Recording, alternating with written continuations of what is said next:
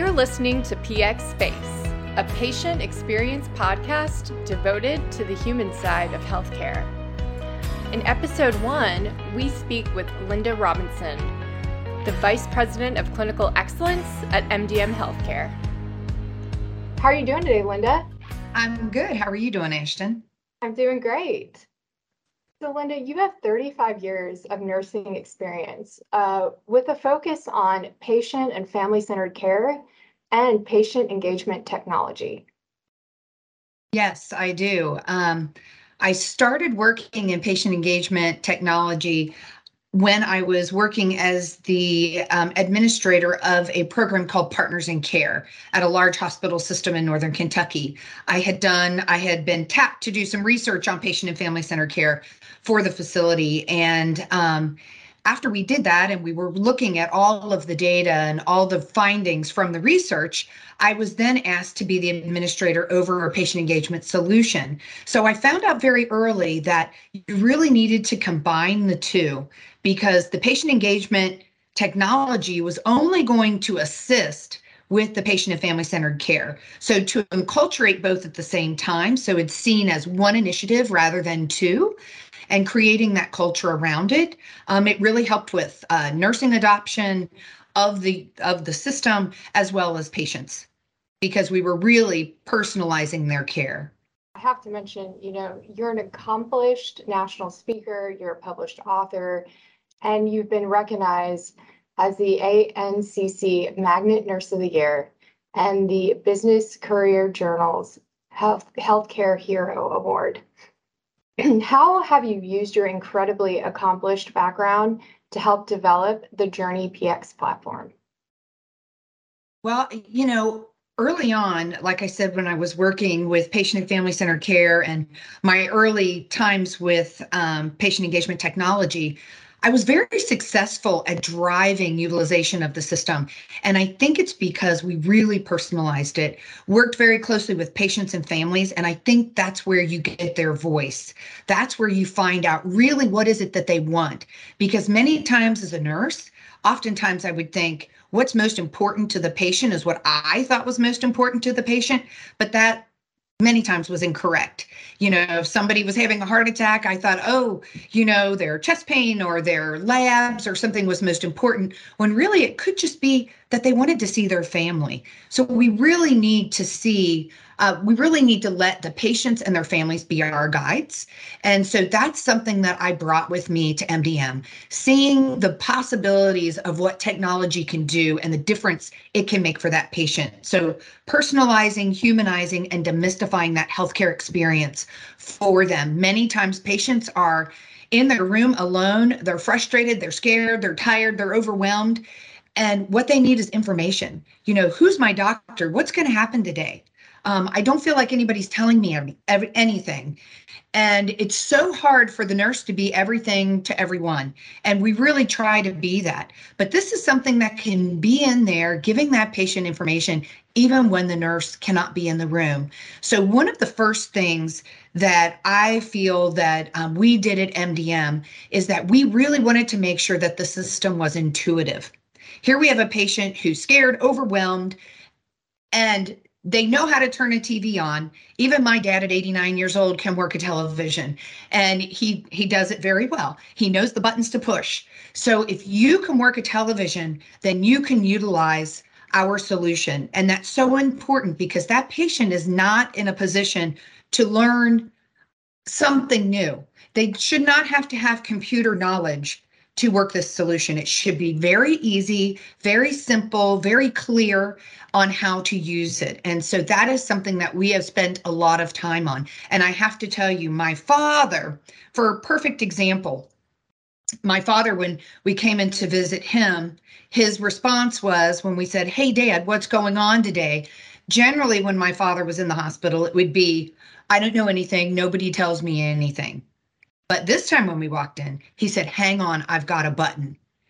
And he pushed the button on his pillow speaker, and up came the solution. It was his digital whiteboard, or like what we like to call My Day Today screen. And he was like, There's my nurse. there's my doctor. This is what's going to happen to me today. And that was very important to him. It gave him that information and he began to trust his healthcare team around him. The next thing that I feel that we are very good at is we want to make sure that the information that's getting put on those boards is relevant. It has to be personal and relevant. If my name is, um, I'm trying to think of a longer name than my name, um, you know, maybe my name is Linda, but my entire family calls me Faye. So on that My Day Today screen or that digital whiteboard, it could say Faye. I like to be called Faye. Already, it's personal to me. And that information that's up there is specifically for me. That education that's there is specific for me. It's relevant information, which makes me look at it, makes me interested. What do I need to do to get better? And if I know what I need to do to get better, maybe it's walking in the hallway, getting up in a chair, then I'll do that. And when I go home, it gets me ready for discharge. You know, we talk about readiness for discharge. If I've watched information or videos um, educational videos about my health, if I know what activities I need to do, what my goals are, when I go home, I'm going to continue to do that because I've been looking at that information every day and I've been assimilating it into what I need to do to take care of myself. Um, so those are some of the biggest the two biggest things as far as the solution in the room um, for the patient. The next thing I would like to say is the clinical efficiencies. Um, nurses need that extra hand. They need um, something that helps them do what they already do, but even better, that can save them some time. So I really focus, and we at MDM really focus on clinical efficiencies that we can provide the clinicians, um, whether it's clinical workflow at the bedside or that clinical flow that's within their electronic medical record. Um, so very important that we can follow what they do and we can enhance it and provide efficiencies along the way. And we do that by working with our the clinical team at the organization that we are working with. And then lastly, something that I am hugely excited about, all of these things, again, um, I'm very excited about, but also humanizing care in a virtual way is something that we have been working on. We developed it during COVID. Um, you know, I went back to work during COVID, right in the midst of it, and I can tell you, um, and everybody that's listening to this, if you were doing bedside care at the time, you know it was care and chaos. Uh, you were covered with two ma- an N95, a regular a surgical mask over that, glasses, a cap, a shield, um, scrubs, shoe covers, the whole nine yards, everything. How much of that, of what we were saying to our patients, do you think they even understood? You know, we had nurses bringing in baggies with their cell phones on it because patients couldn't see their families. And many patients died without seeing their families and their families seeing them. So, you know, we want to make sure that no patient ever has to die alone or their family can't be there. So, with our cloud based solution, we have a way to connect people virtually through a secure connection via their television set. You know, if they just want to reach in and talk to their family and connect that way, psychologically, that does so much for a patient, so much support. And it doesn't have to be a pandemic. You know, it could be my daughter lives in California or my mom is sick and is in rehab and I need to talk to her and she needs to talk to me you know it's it's all those things that bring that family in that is giving that personal care in a in a virtual way and then also we can bring the care team in in a virtual way, creating a virtual care model so that even in today's world where all of our providers and nurses are still wearing masks, I think of my dad at 89. If I'm in there talking to him with a mask on, he can't understand a word I'm saying. I can leave that room, I can come back into that room via that 43 inch flat screen TV and say, okay, Mr. Madden, do you understand what we talked about? And he can see me, he can see my smiling face as his nurse or his provider, and have a conversation then to make sure, again, that he understands his care because it's so important that everything that we do, we speak in a language that our patients understand. The information is relevant and it's easily accessible to them and um, provided in the most personal and humanized way that we possibly can. So, um, one thing I didn't add when I was talking at the beginning is that um, when I say talk in a way that we understand, everybody, if you're a nurse and you're listening to this, you know the whiteboards that are in the rooms. They're the grease boards that we put our name on and we put some facts on there. And unfortunately, many times those boards are not updated during the day and patients aren't exactly sure who their nurse is. And so, on, you know, if we talk about the whiteboard, that's hospital speak. A patient doesn't understand what a whiteboard is. And so, on our solution, which is delivered on the TV in the room, the whiteboard is called, it's digital at this point. So, all of the information, most of it is flowing straight from your EMR.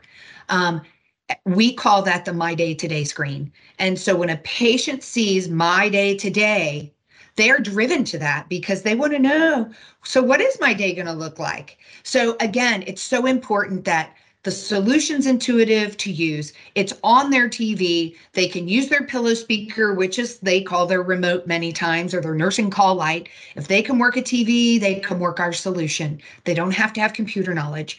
That the information is relevant and personal. It's speaking to them because it's about their care.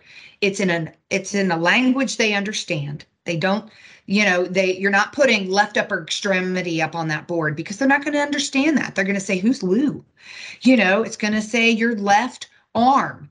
Um, and then lastly you know humanizing their care through virtual um, you know that virtual connection. And so we are very passionate about that. And um, yeah, so that's a lot of the work that I've been doing with MDM, and I'm extremely excited about it. And I feel that we are on the cusp of really going into the future with our product. And thank you. You touched on a lot of things that I was going to ask you um, because you're just so eloquent and passionate about it, and I love it. Um, I want to just maybe narrow in just a teeny bit more on the um, the uh, hospital care teams and the clinical workflows, and just a little more in depth about how this product is helping nurses and, and care teams, saving them time, Certainly. saving them, yes. Certainly. So, you know, I, I think every nurse, I mean, we've all, when we go through nursing school, we're passionate um, about being an advocate to the patient, but we also have to be an advocate for our profession. And um, coming out of this pandemic, even before then, there's been a nursing shortage. Now in 2025, they're saying the nursing shortage could be, the workforce could be down 250 to 400,000 nurses. You know, we have got to adopt some technology to help us do what we do, to support patient satisfaction, to support our quality and safety initiatives.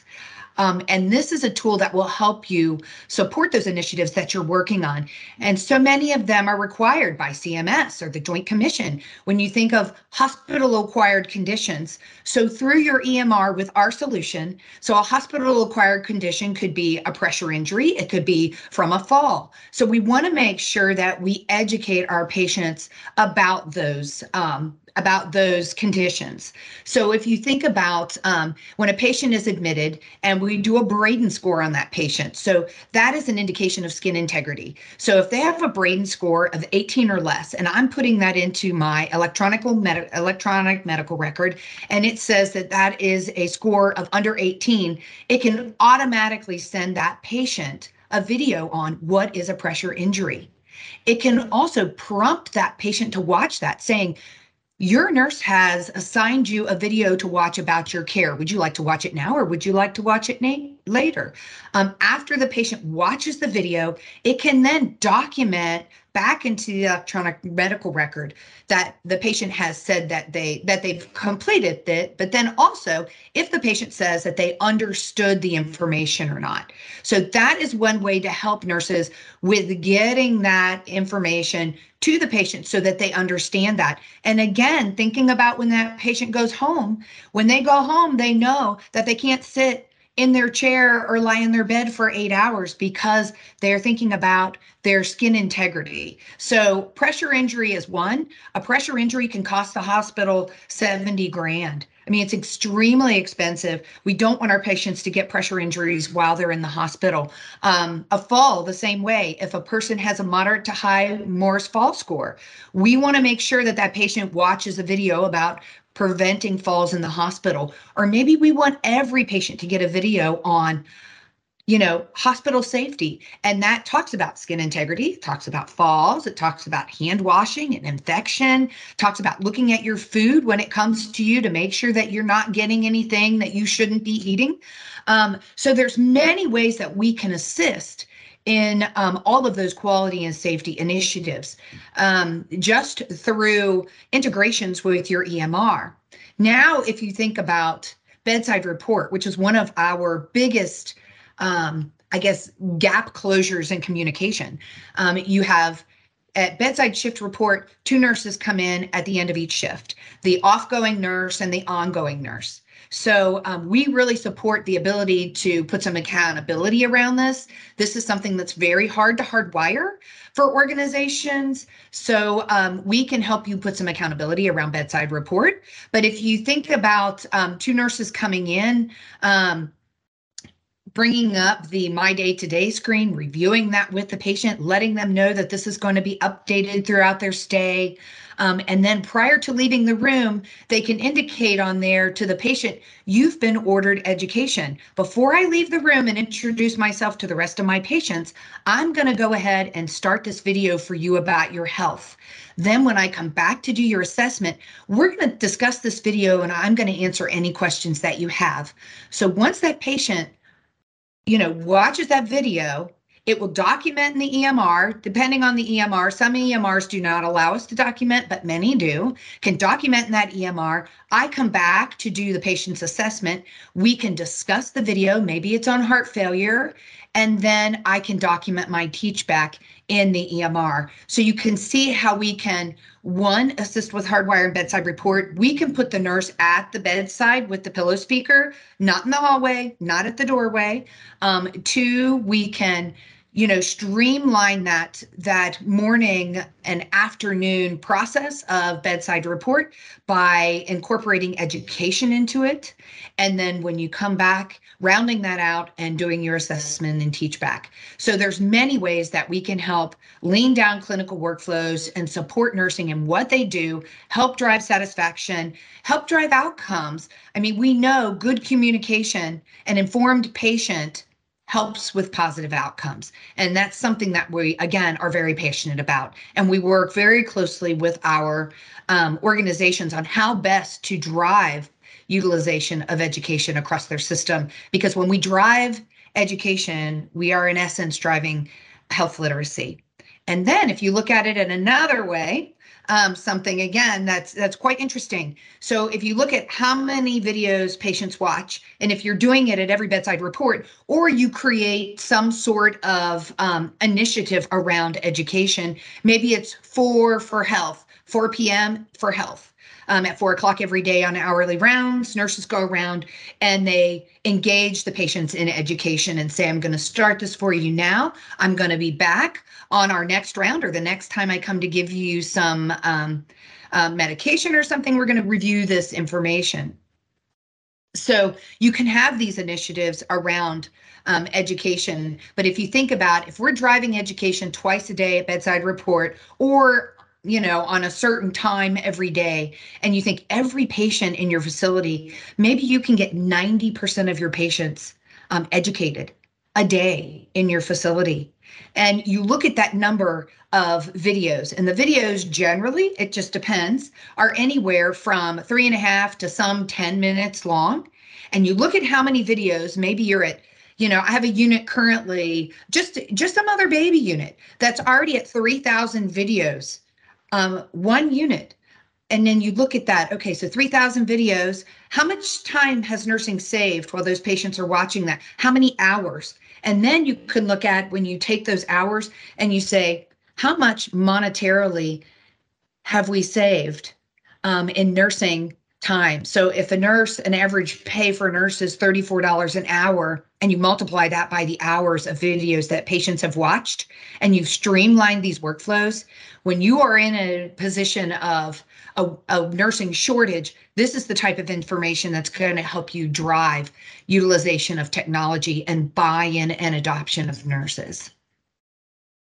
When we were speaking last week, you had touched on this um, metaphor of um, the picture of the window washer at a children's hospital wearing mm-hmm. a, I believe it was a Spider-Man Spider-Man. costume. Yeah. And how you thought that was a perfect metaphor for what, what patient care means. Do you mind explaining a little bit about that? No, certainly. It's certainly certainly it's something that I I just it always rang true to me seeing those window washers. I don't live far from Cincinnati Children's Hospital, and um, seeing those window washers up there. And if you think about it, it's not always the what's the matter with the patient, but it's what matters to the patient. And um, like I said before, you know, a window washer is not a clinical person. Everybody within a hospital, and we found this out during COVID, everybody in a hospital is a caregiver because families have questions, patients have questions. It's not always a clinical person that's there to answer them, just like the technology can be that bridge. So if you see that window washer and you think about what's on the other side of that, and I've showed this picture many, many times. You know, you've got two little girls with IVs standing there with their their hands on the window and they're smiling. And it might have been the first time they smiled all day. And it's not the drugs that are going to their IVs that's making them happy. Um, those are necessary things that need to happen. But just like a solution in the room that can provide some sort of simulation of home, you know, the ability to get information, the ability to watch movies, relaxation, play a game on your TV, you know, assimilate that. Um, it's it's what provides that those those sparks of happiness. So you think of those little kids looking at that window washer and he's smiling at them. You know, that makes them happy.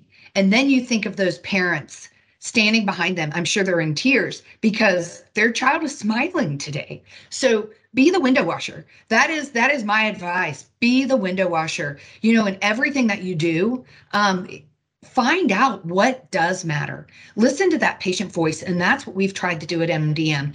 You know, listen to that patient voice. What matters to that patient?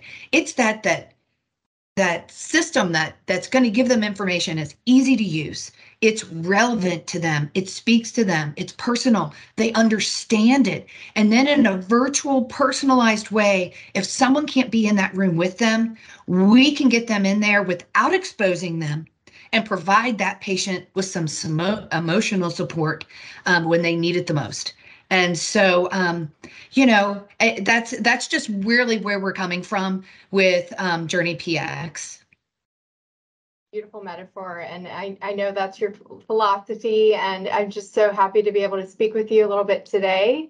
Oh, And, certainly Uh, hopefully, we'll get to speak with you again soon on some more focused topics, and um, always a pleasure talking to you. Thank you so much thank you ashton bye bye Thank you for listening to PX Space. For more information, head to our website at journeypx.com. And don't forget to subscribe to our monthly newsletter.